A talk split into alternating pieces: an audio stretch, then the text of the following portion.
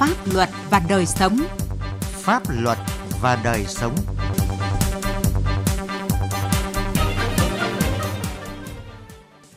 Xin kính chào quý vị và các bạn. Chương trình Pháp luật và đời sống hôm nay có các nội dung sau. Đầu tư nhiều hơn các nguồn lực cho hoạt động xây dựng pháp luật. Quảng Bình, bản kết luận giám định tư pháp có nhiều sai sót. Pháp luật đồng hành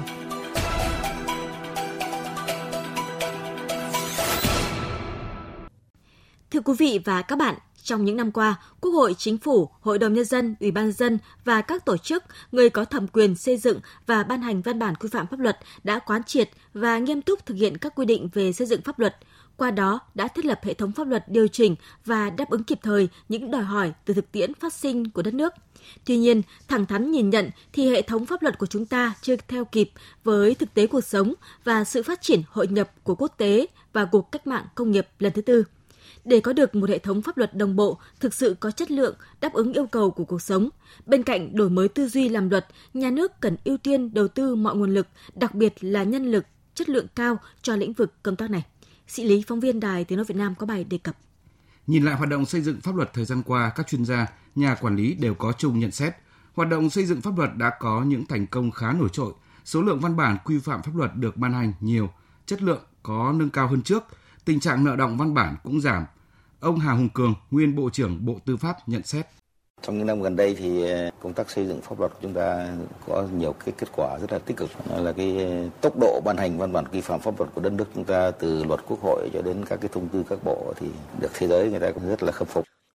Hệ thống văn bản quy phạm pháp luật được ban hành nhiều, bao phủ hầu hết các lĩnh vực của đời sống xã hội, song đánh giá một cách nghiêm túc thì hoạt động xây dựng pháp luật còn rất nhiều khiếm khuyết như chất lượng văn bản pháp luật thấp, thiếu hơi thở của cuộc sống. Thực trạng đó là do còn hạn chế trong việc đổi mới tư duy xây dựng văn bản,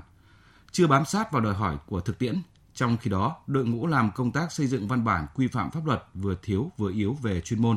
Theo ông Đồng Ngọc Ba, Cục trưởng Cục Kiểm tra Văn bản Quy phạm Pháp luật Bộ Tư pháp.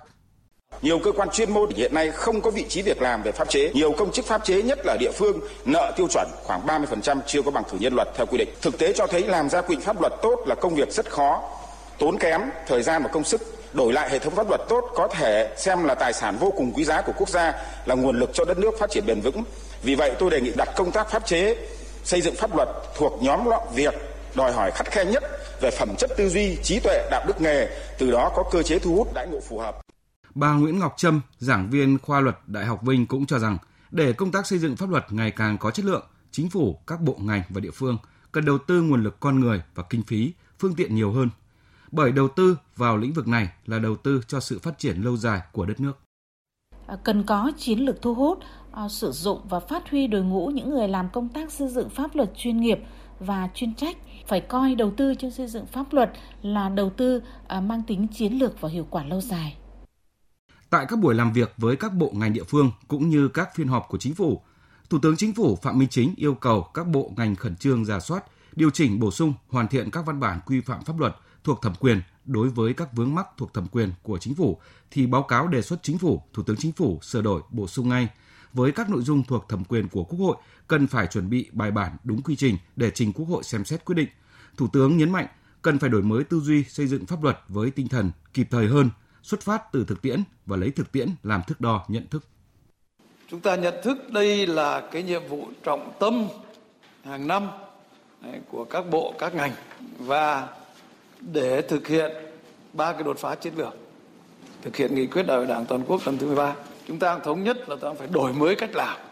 để kịp thời hơn, để cho nó có chất lượng hơn và để nó bám sát cái tình hình của cuộc sống hơn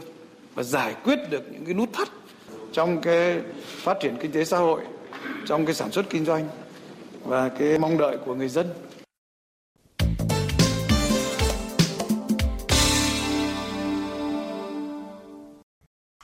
Quý vị và các bạn, ông Nguyễn Văn Tuấn và một số người khác nguyên là cán bộ của Ban Quản lý Dự án Môi trường và Biến đổi Khí hậu thành phố Đồng Hới, tỉnh Quảng Bình vừa có đơn kêu cứu gửi đến các cơ quan thông tấn báo chí trung ương và địa phương cùng các cơ quan có thẩm quyền như Bộ Quốc phòng, tỉnh ủy, Ủy ban dân tỉnh Quảng Bình, các cơ quan tiến hành tố tụng trung ương về việc họ bị cơ quan tiến hành tố tụng Quảng Bình khởi tố, truy tố về tội vi phạm quy định về đầu tư công trình xây dựng gây hậu quả nghiêm trọng. Xuất phát từ bản kết luận giám định tư pháp có nhiều vi phạm pháp luật và những con số lập khống mang tính giả định và tham khảo. Tiến Anh, phóng viên Đài Tiếng Nói Việt Nam đã tìm hiểu và có bài phân tích. Theo trình bày của ông Nguyễn Văn Tuấn và tài liệu hồ sơ vụ án cho thấy, năm 2018, Ban Quản lý Dự án Môi trường và Biến đổi Khí hậu thành phố Đồng Hới được Ủy ban dân tỉnh Quảng Bình giao làm đại diện chủ đầu tư, trực tiếp quản lý, điều hành, thực hiện hai gói thầu giả phá bom mìn vật liệu nổ với tổng trị giá 13,5 tỷ đồng. Các đơn vị được Bộ Quốc phòng giao nhiệm vụ thực hiện gồm Tổng Công ty Xây dựng Trường Sơn Bộ Quốc phòng là đơn vị thi công, Bộ Chỉ huy Quân sự tỉnh Quảng Bình giám sát thu gom bom đạn và hủy nổ, Tổng Công ty Hợp tác Kinh tế thuộc Quân khu 4 là đơn vị khảo sát, thiết kế, lập dự toán và giám sát thi công, Bộ Tư lệnh Công binh thẩm định và Bộ Quốc phòng phê duyệt. Sau khi hoàn thành thi công và bàn giao mặt bằng dự án, ngày 30 tháng 12 năm 2018, Tổng Công ty Xây dựng Trường Sơn Bộ Quốc phòng có giấy cam kết an toàn với nội dung đơn vị thi công đã thi công sạch bom mìn, vật nổ và chịu trách nhiệm trước chủ đầu tư pháp luật về toàn bộ mặt bằng trong khu vực đã dò tìm xử lý bom mìn. Vậy nhưng sau đó, Ủy ban dân tỉnh Quảng Bình tổ chức trưng cầu giám định lại toàn bộ dự án vì có đơn tố giác cho rằng đơn vị thi công đã khai khống khối lượng. Theo đơn cũng như các tài liệu liên quan cho thấy các cơ quan điều tra và Viện Kiểm sát Nhân dân tỉnh Quảng Bình căn cứ vào bản kết luận giám định tư pháp số 29 ngày 29 tháng 11 năm 2019 do giám định viên Nguyễn Phước Khoa, chuyên viên Sở Kế hoạch Đầu tư, người không có kiến thức chuyên môn nghiệp vụ giả phá bom mìn thực hiện. Quá trình thực hiện giám định hai gói thầu DH 3.1 và DHNC1 giả phá bom mìn vật nổ của dự án không tuân theo quy định pháp luật về giám định, lập khống các số liệu và đưa ra kết luận số tiền quyết toán vượt số lượng công việc đã thực hiện, gần 5,6 tỷ đồng. Ông Nguyễn Văn Tuấn trình bày hôm qua là không phải là người có trình độ năng lực chuyên môn giảm đi gói thầu nó phải bom minh theo quy định của bộ phong trong lúc ờ, giám định không có mặt ở hiện trường đã sử dụng các cái số liệu làm giả định tham khảo với cơ quan tố tụng của tỉnh Lâm Bình căn cứ trên hồ sơ giảm của của cái ông khóa một cái số liệu làm khống như thế phần nó không có cơ sở pháp lý có thể gây oan sai cho tôi và rất là nhiều người. Cùng bàn về việc giám định này, Đại tá Nguyễn Mạnh Cường, nguyên thẩm phán cao cấp, Tòa án Quân sự Trung ương phân tích giải phóng của mình cái này chỉ có chuyên môn trong cái lực lượng công binh. Thứ hai nữa là ông đi giám định thì ông lại thủ công đi ông đếm ờ, các cái ống nhựa người ta nhỏ lên lên rồi ông chỉ có đếm một tính lấy ra thì ông tính được tiền. Cho nên ông không chấp nhận các cái, cái khoản người ta đã làm. Mà trong khi đó thì cái khu vực ở nước sâu chìm nó vậy là gì có cơ sở? Ông không có chuyên môn mà ông lại giám định một cách rất vớ vẩn. Thứ hai nữa là sở kế hoạch đầu tư? Là một thành viên trong ban quản lý dự án của ủy ban dân tỉnh. Vậy thì theo quy định của luật giám định thì ông là một trong thành viên ở trong ban quản lý. Vậy thì ông làm sao ông có quyền giám định? Trong quá trình thực hiện việc giám định, ông Khoa đã áp dụng phương pháp thủ công nhặt đếm các lỗ khoan và ống cọc nhựa sót lại tại một số khu vực dự án. Dự án có nhiều vùng, nhiều hồ nuôi trồng thủy sản, những đoạn sông sâu hoặc vì đã bị các đơn vị thi công san lấp mặt bằng xây dựng hoặc hoàn lại lỗ khoan theo quy định của pháp luật về thăm dò địa chất tại mục 14.3 tiêu chuẩn Việt Nam 9437-2012 để đảm bảo giữ nguyên hoặc hạn chế các biến đổi về tính chất và trạng thái của địa tầng, đảm bảo an toàn trong sinh hoạt và sản xuất của nhân dân địa phương. Nên người giám định không thể kiểm đếm được. Có nhiều vùng ông Khoa bỏ sót không thực hiện giám định.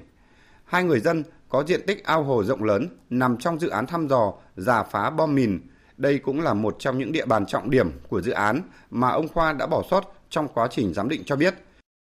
trụ một càng là họ ra bằng máy con trụ một số thì họ lấy xuống hơi là giống như kiểu quần giếng á thọc thọc thọc sú để cho bún lên á. Rồi hết ống họ lấy ống khác họ nối tiếp. Mình chỉ có trụ dây nhiều lắm. Thì báo hồ một ô tô cọc thì báo sóng suối ra mình để nhổ quẳng lúng túng dâu cả đồn nhá lắp dây bún nó nhiều lắm. À, vào tháng tháng 6 năm 18 thấy một đơn vị bộ đội nên là thăm dò à, xử lý mình. Họ khoan cho đóng cọc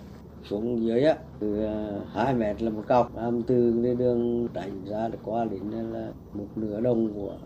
làng Nguyễn Phúc. Với phương pháp giám định bằng trực quan rồi bỏ sót các khu vực như vậy, nhưng ông Nguyễn Phước Khoa đưa ra số liệu số các bên quyết toán khống khối lượng gây thiệt hại cho nhà nước gần 5,6 tỷ đồng. Khi được hỏi căn cứ vào đâu để đưa ra số liệu thực tế các đơn vị đã thực hiện và kết luận quyết toán vượt khối lượng gây thiệt hại 5,6 tỷ đồng, giám định viên Nguyễn Phước Khoa cho rằng đó là con số mang tính tham khảo và giả định chứ không hề kết luận cái gì. Việc sử dụng nó như thế nào là trách nhiệm của cơ quan điều tra và các cơ quan tố tụng. Không có lúc nào một cái luận năm xưa, năm kia, bao nhiêu chẳng đó thế nói tham khảo. Ờ, họ có lấy cán cứ hay không thì đó là quyền và trách nhiệm của công an và viện kiểm sát. Thì cả ông sử dụng quả nói không là việc của ông và cả ông phải tự chịu trách nhiệm chứ theo luật sư Nguyễn Hữu Cảm, đoàn luật sư Quảng Bình đã là kết luận giám định tư pháp thì tất cả mọi thứ trong đó phải kết luận rõ ràng và phải tuân thủ theo quy định của pháp luật. Không thể có kết luận giám định tư pháp mà đưa ra những con số mang tính giả định và tham khảo. Nếu vậy thì bản kết luận giám định không có giá trị pháp lý. Nguyên tắc anh là giám định viên tư pháp, anh phải thiền theo bộ luật tố tụng hình sự, anh phải làm hết cái trách nhiệm của mình với anh kết luận có hay không có là chỉ có như thế thôi. À, và tính khẳng định luôn cho anh có thể là giả định và tham khảo. Lấy làm cái, cái bản giám định không có ý nghĩa giá trị về pháp lý. Cơ quan điều tra và cơ quan tố tụng đưa cái số liệu tham khảo và giả định đưa vào truy tố là cũng đảm bảo tính kết quả.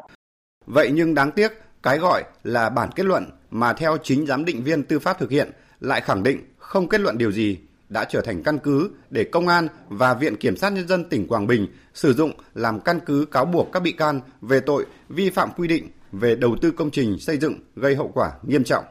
Vì vậy, để đảm bảo khách quan, công bằng, tránh những sai sót đáng tiếc có thể xảy ra trong quá trình tố tụng tiếp theo, thiết nghĩ các cơ quan tiến hành tố tụng ở Quảng Bình cần trưng cầu giám định lại bằng một giám định viên khác hoặc một hội đồng giám định có đủ kiến thức, năng lực chuyên môn với các trang thiết bị chuyên ngành.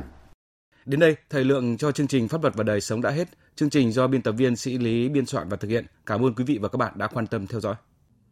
Bạn là đối tượng được trợ giúp pháp lý như trẻ em, người thuộc hộ nghèo, người có công với cách mạng, người dân tộc thiểu số cư trú ở vùng có điều kiện kinh tế xã hội đặc biệt khó khăn. Khi gặp vướng mắc về pháp luật, trừ lĩnh vực kinh doanh thương mại, bạn sẽ được tổ chức thực hiện trợ giúp pháp lý nơi bạn cư trú hoặc nơi vụ việc xảy ra giúp đỡ pháp luật miễn phí.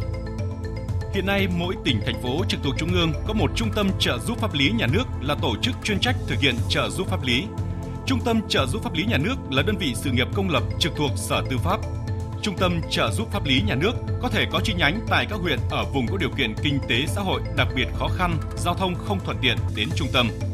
Ngoài ra ở các tỉnh, thành phố trực thuộc Trung ương còn có thể có các tổ chức hành nghề luật sư, tổ chức tư vấn pháp luật ký hợp đồng thực hiện trợ giúp pháp lý với Sở Tư pháp, tổ chức hành nghề luật sư, tổ chức tư vấn pháp luật đăng ký tham gia trợ giúp pháp lý sẽ giúp đỡ bạn. Khi bạn có yêu cầu trợ giúp pháp lý, tổ chức thực hiện trợ giúp pháp lý sẽ kịp thời cử người thực hiện trợ giúp pháp lý là trợ giúp viên pháp lý. Luật sư thực hiện trợ giúp pháp lý theo hợp đồng với Trung tâm trợ giúp pháp lý nhà nước. Luật sư thực hiện trợ giúp pháp lý theo phân công của tổ chức tham gia trợ giúp pháp lý. Tư vấn viên pháp luật có 2 năm kinh nghiệm tư vấn pháp luật trở lên làm việc tại tổ chức tham gia trợ giúp pháp lý. Cộng tác viên trợ giúp pháp lý để giúp đỡ pháp luật miễn phí cho bạn bạn có thể lựa chọn các tổ chức thực hiện trợ giúp pháp lý, người thực hiện trợ giúp pháp lý tại địa phương mình trong danh sách được đăng tải trên trang thông tin điện tử của Sở Tư pháp hoặc cổng thông tin điện tử của Cục Trợ giúp pháp lý Bộ Tư pháp theo địa chỉ tgpl.moz.gov.vn.